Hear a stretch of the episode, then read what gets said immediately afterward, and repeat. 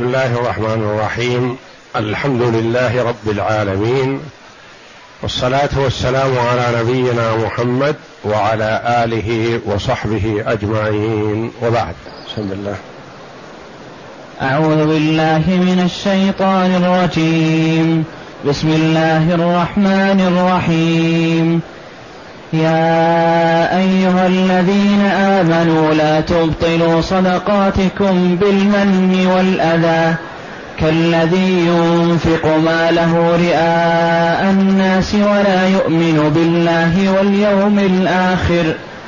فمثله كمثل صفوان عليه تراب فأصابه وابل فتركه صلدا.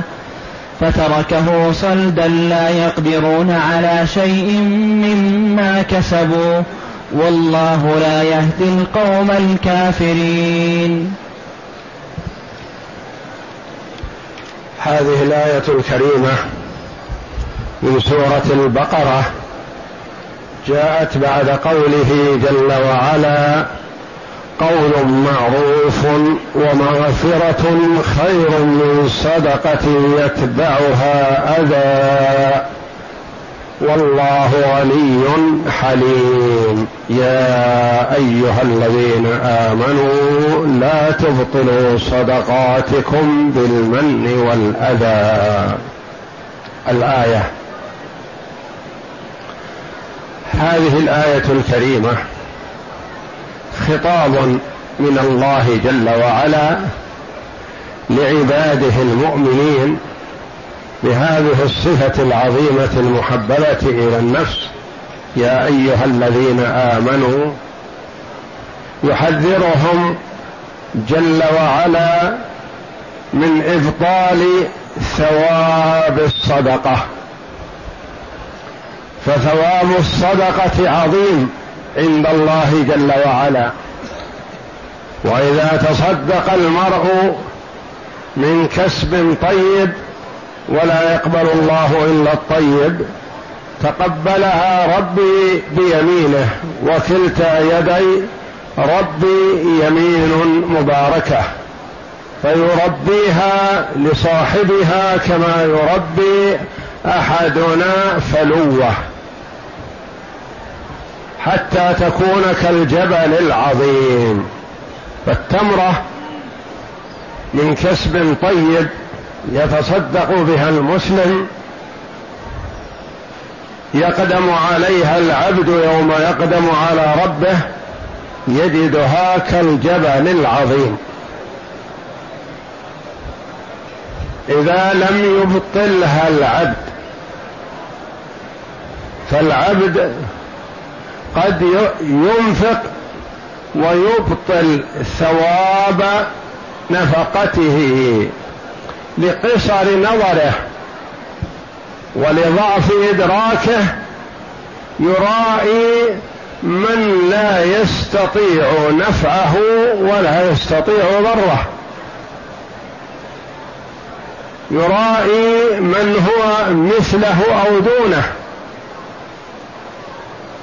فيفوت على نفسه الثواب العظيم الذي يعطيه الله جل وعلا لمن تصدق ابتغاء مرضاته.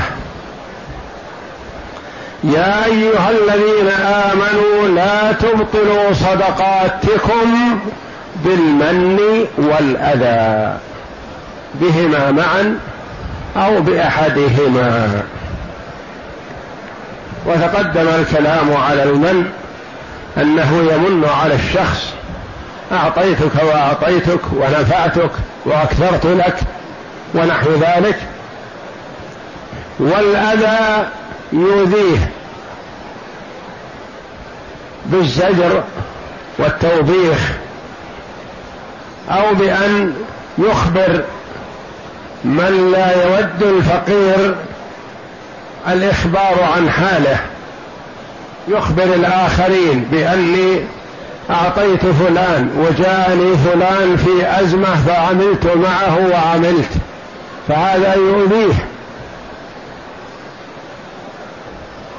لا تبطلوا صدقاتكم بالمن والأذى ثم مثل جل وعلا من يفعل ذلك بحالة ظاهرة محسوسة يدركها كل عاقل.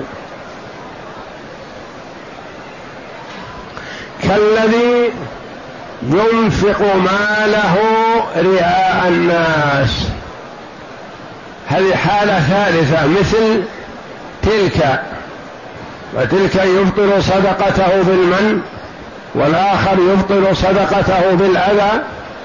والثالث يبطل صدقته بالمراءات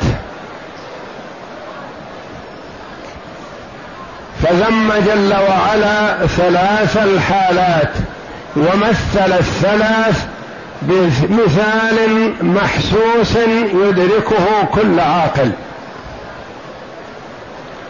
كالذي ينفق ماله رئاء الناس ولا يؤمن بالله واليوم الآخر. فيه من ينفق ويعطي وليس عنده إيمان. ما هدفه؟ له هدف دنيوي. إما جاه وإما مدح الناس. ونحو ذلك من الأمور المقصودة التي يقصدها. وإما أن يعطى أكثر منها يظن أنه مثلا متصدق وأنه فيه خير فيعطونه الناس أموالهم يكون لهدف غير وجه الله والدار الآخرة. كالذي ينفق ماله رئاء الناس رئاء مراءات يعني قصده ما يرى بالعين. فيها الرياء والسمعة. الرياء غالبا فيما ينظر في العين بصلاة أو زكاة. والسمعة ما يسمع في الأذن. كالذي ينفق ماله رئاء الناس ولا يؤمن بالله واليوم الآخر. ما عنده إيمان. ما أعطى لوجه الله جل وعلا. وما أعطى محتسبا الثواب في الدار الآخرة. ما أعطى ليعطيه الله جل وعلا أكثر في الدار الآخرة. المؤمن ينفق في الدنيا لأنه مؤمن بأن نفقته هذه تعود عليه. إذا أنفق أتاه اضعاف مضاعفة في الدار الآخرة. ما تذهب. وليس المستفيد من النفقة والفقير بل المنفق مستفيد أكثر وأكثر. وأما من هو منافق أو مرائي فهذا لا يؤمن بالله واليوم الآخر ما يؤمن بالآخرة ولا يريد ثواب في الآخرة وإنما يريد الدنيا. فمثله هذا المثل المحسوس الظاهر. كمثل صفوان حجر أصم أملس عليه تراب. قشرة من تراب تغطيه. فأصابه وابل وابل مطر قوي. لأن الوابل كما سيأتينا هو أكثر أنواع المطر. أسماء المطر متعددة أعلاها وأكثرها الوابل. وابل فتركه صلدا أملس أبيض نظيف لا غبار عليه. لا يقدرون مما كس لا يقدرون على شيء مما كسبوا. هذا مثل واضح جلي في أن الناس إذا رأوا الوابل والمطر القوي الغزير نزل على الأرض الطيبة توقعوا خير. وتوقعوا النبات وأخصاب الأرض. فإذا مردودها بالعكس إذا هي عليها قشرة خفيفة يغسلها. فالحجر الأصم الذي لا يدرى عنه مستور بقشرة من التراب يتوقع العاقل أنه إذا نزل فيها عليها المطر أنها تنبت. فإذا به يغسلها ويكشف ما تحتها بأنه حجر أملس لا يمكن أن ينبت والتراب الذي كان عليه زال وانتهى.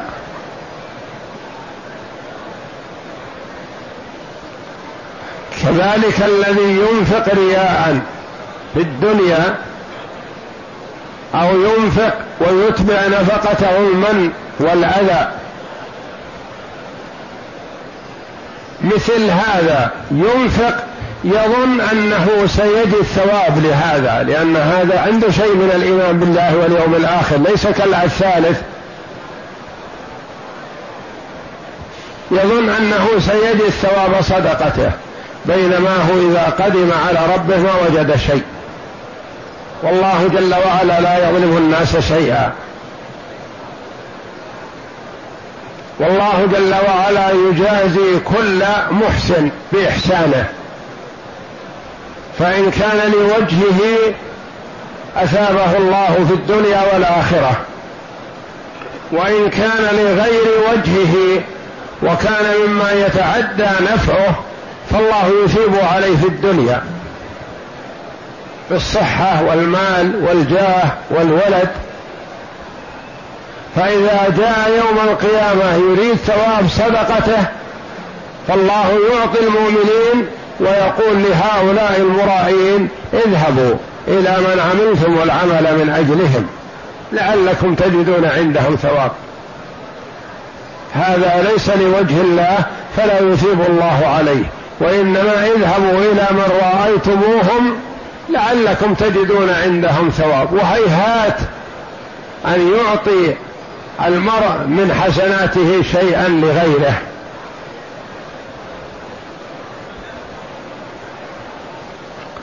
فيحذر الله جل وعلا عباده أن تكون نفقتهم بهذه المثابة.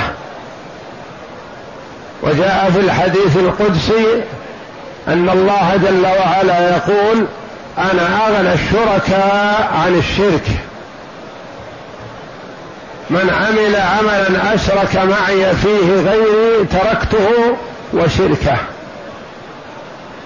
فالناس يقبلون الشراكة مع نظرائهم لكن الله جل وعلا لا نظير له ولا مثيل له ولا سمي له ولا يقبل أن يشارك عبدا من عباده في عمل ما. يقبل العمل المراد به وجهه جل وعلا. وأما إذا اريد به غير ذلك فالله جل وعلا غني عنه وهو للذي أشرك. فمثله كمثل صفوان عليه تراب ليس أرض تربة قوية كثيفة تنبت. لا صفوان حجر املس عليه تراب قشرة من تراب. أصابه وابل مطر غزير. فتركه صلد غسلة.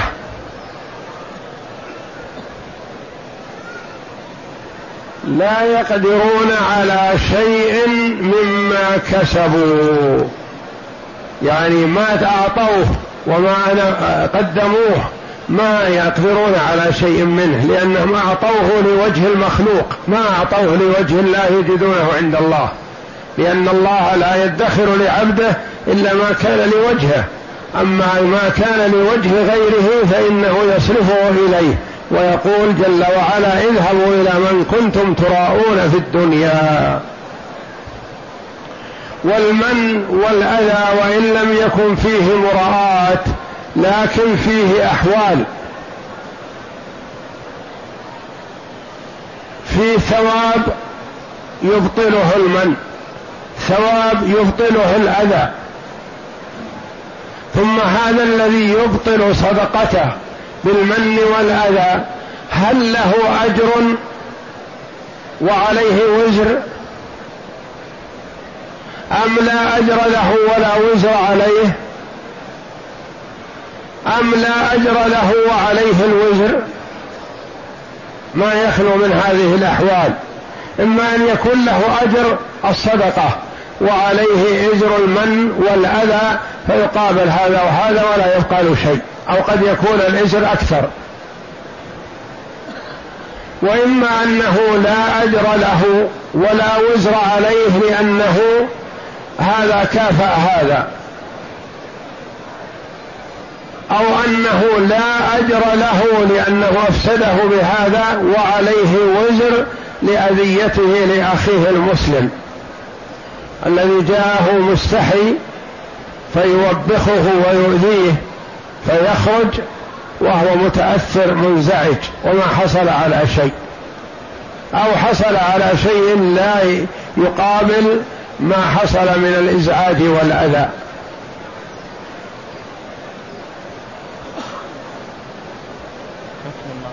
يحذر الله جل وعلا عباده من هذه الصفات الثلاث. المان بصدقته والمؤذي بصدقته والمرائي بصدقته. الذي يعطي لأجل الناس لا لوجه الله جل وعلا. المطر هنا قال عنه وابل جل وعلا. وابل يعني مطر غزير ما هو ضعيف لأن المطر الضعيف قد يبقي شيء من التراب على الحجر. والوابل مثل ما تقدم هو أعلى وأكثر أنواع المطر. ويسمون المطر بأسماء متعددة. قالوا أوله رش ثم طش ثم طل ثم نضح ثم هطل ثم وبل. وبل وابل ستة. سموها. أعيد. رش. ثم طش. متقاربان. ثم طل. ثم نضح. ثم هطل. وقال هطل المطر. ثم وبل وابل.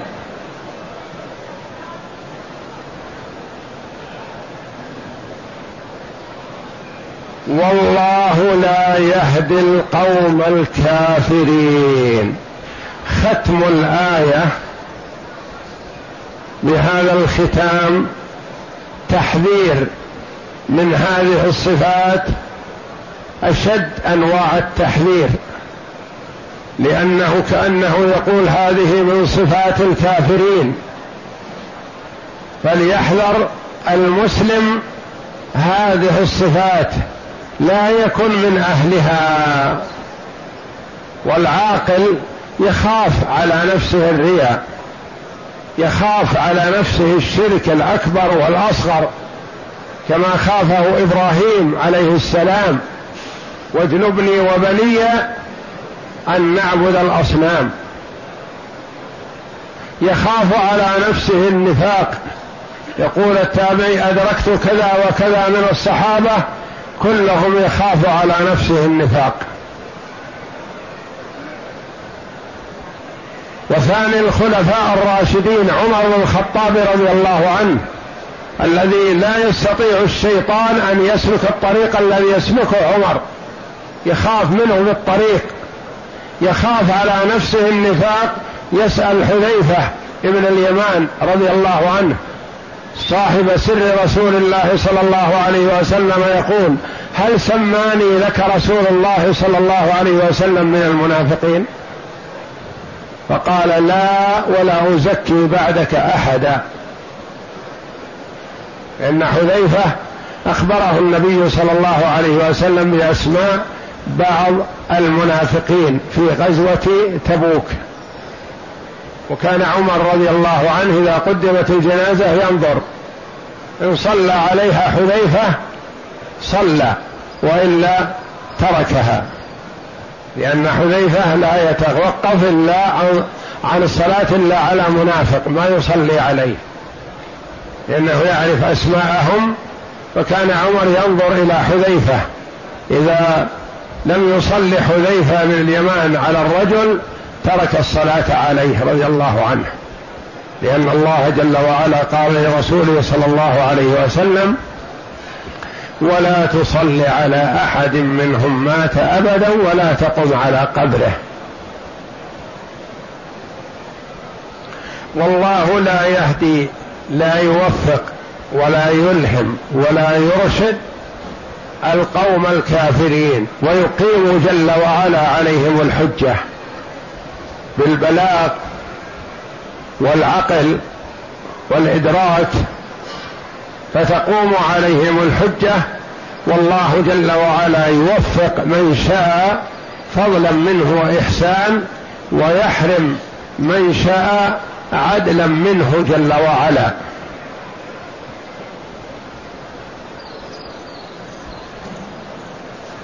والنبي صلى الله عليه وسلم حذر أمته من الشرك الأصغر والأكبر وكان أخوف ما يخاف الشرك الأصغر لأنه قد يقع فيه الكثير من الناس وهو لا يشعر. اقرأ.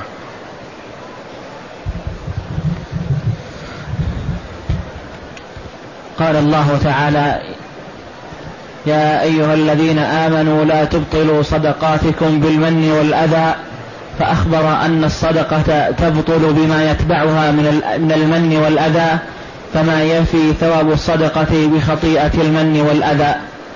لأن المن والأذى كبيرة من كبائر الذنوب يكون أحيانا. فما يفي ثواب الصدقة بمكافحة ورفع إثم المن والأذى. ثم قال تعالى كالذي ينفق ماله رئاء الناس أي لا تبطلوا صدقاتكم بالمن والأذى كما تبطل صدقة من رأى بها الناس. فأظهر لهم أنه يريد وجه الله تعالى وإنما قصد وإنما قصده مدح الناس له أو شهرته بالصفات الجميلة ليشكر بين الناس أو يقال إنه كريم. مع قطع نظره عن معاملة, معاملة الله تعالى وابتغاء مرضاته وجزيل ثوابه ولهذا قال ولا يؤمن بالله واليوم الآخر. ثم ضرب الله تعالى مثل ذلك المرائي بإنفاقه فقال فمثله كمثل صفوان وهو الصخر الأملس عليه تراب فأصابه وابل وهو المطر الشديد. فتركه صلدا أي فترك الوابل ذلك الصفوان صلدا أي, أم أي أملس يابسا لا شيء عليه من ذلك التراب. بل قد ذهب كله أي وكل ذلك أعمال المرائين تذهب وتضمحل عند الله تعالى. وإن ظهر لهم أنهم أن لهم أعمال فيما يرى الناس كالتراب ولهذا قال لا يقدرون على شيء مما كسبوا والله لا يهدي القوم الكافرين. فعن محمود بن لبيد أن رسول الله صلى الله عليه وسلم قال إنما اخاف أخوف ما أخاف عليكم الشرك الأصغر. قالوا يا رسول الله وما الشرك الأصغر؟ قال الرياء. يقال لهم يوم يجازي العباد بأعمالهم اذهبوا إلى الذين كنتم تراءون في الدنيا فانظروا هل تجدون عندهم خيرا. وعن أبي هريرة رضي الله عنه قال سمعت رسول الله صلى الله عليه وسلم يقول قال الله تعالى يعني حديث قدسي أنا أغنى الشركاء عن الشرك. من عمل عملا أشرك فيه معي غيري تركته وشركه. ورأى عمر بن الخطاب رضي الله عنه رجل يمشي وهو يطئ رقبته يعني من الخشوع. فقال يا صاحب الرقبة ارفع رقبتك. ليس الخشوع في الرقاب إنما الخشوع في القلوب. إذا كان قلبك تقي هذا الذي ينفعك. أما المظهر فلا ينفعك وحده. وكما روي ليس الإيمان بالتحلي ولا بالتمني ولكن ما وقر في القلب وصدقه العمل. والاعتماد على ما في القلوب والجوارح تصدق الإنسان فيما يدعيه أو تكذبه. والله أعلم. وصلى الله وسلم وبارك على عبده ورسول نبينا محمد وعلى آله وصحبه أجمعين.